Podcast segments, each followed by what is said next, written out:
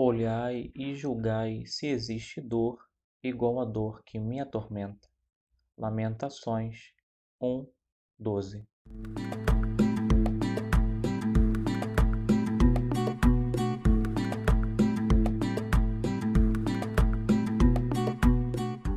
Nosso Senhor, ao sofrer, sentiu realmente e em seus sentidos a dor que é causada por algo que é corporalmente nocivo. Ele também sentiu aquela dor interior que é causada pelo temor de algo perigoso, a qual chamamos de tristeza. Em ambos os sentidos, a dor sofrida por Nosso Senhor foi a maior dor possível de ser sofrida nesta vida presente. Há quatro razões para isso.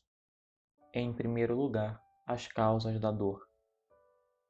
A causa da dor nos sentidos foi a fragmentação do corpo, uma dor cuja amargura proveio em parte do fato de que os tormentos atacaram todas as partes de seu corpo, e em parte do fato de que, de todos os tipos de tortura, a crucificação é sem dúvida a mais cruel. Os pregos atravessam os lugares mais sensíveis do corpo, as mãos e os pés, e o próprio peso do corpo aumenta a dor a cada instante. Soma-se a isso a agonia longamente prolongada, já que o crucificado não morre imediatamente como acontece com os decapitados.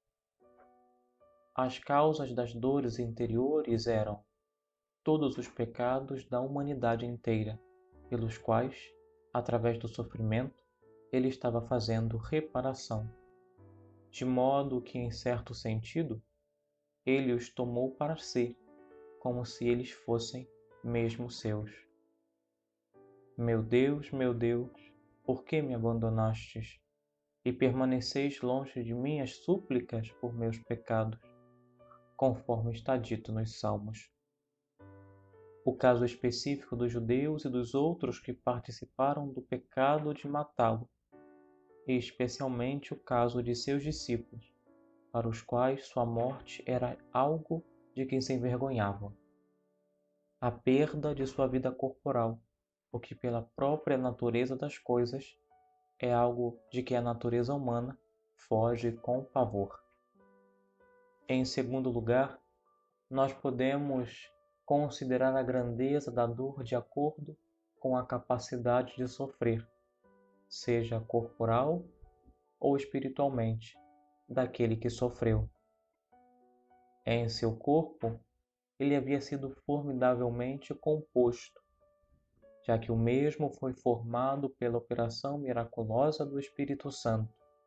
Portanto, seu tato, o sentido pelo qual experimentamos a dor era dos mais aguçados. Também sua alma, por causa de suas faculdades interiores, conhecia todas as causas da dor como que por experiência. A terceira razão, a grandeza do sofrimento de nosso Senhor, pode ser considerada também no que diz respeito ao fato de que sua dor e sua tristeza não tiveram nenhum alívio. Ora, no caso de qualquer outro sofredor, a tristeza da alma e até mesmo as dores corporais são diminuídas através de um tipo de racionalização, por meio da qual é trazida das faculdades superiores às inferiores uma espécie de distração da dor.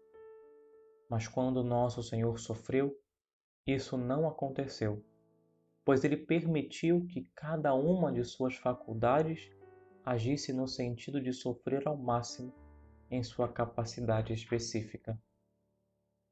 Como quarta razão, podemos considerar a grandeza do sofrimento de Cristo em sua paixão, levando em conta o fato de que a sua paixão e a dor que ela acarretou foram aceitas deliberadamente por Cristo com o objetivo de libertar o homem do pecado.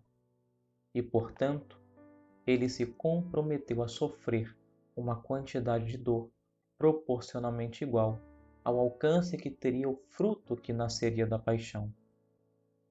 Por todas essas causas, se as considerarmos como um todo, ficará evidente que a dor sofrida por Cristo foi a maior dor jamais sofrida.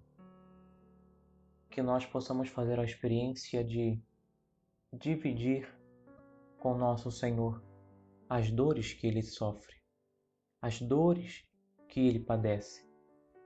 Que nós tenhamos essa compaixão, que nós aprendamos a pedir a graça de Deus para, nessa quaresma, ajudarmos a nosso Senhor a levar sua cruz.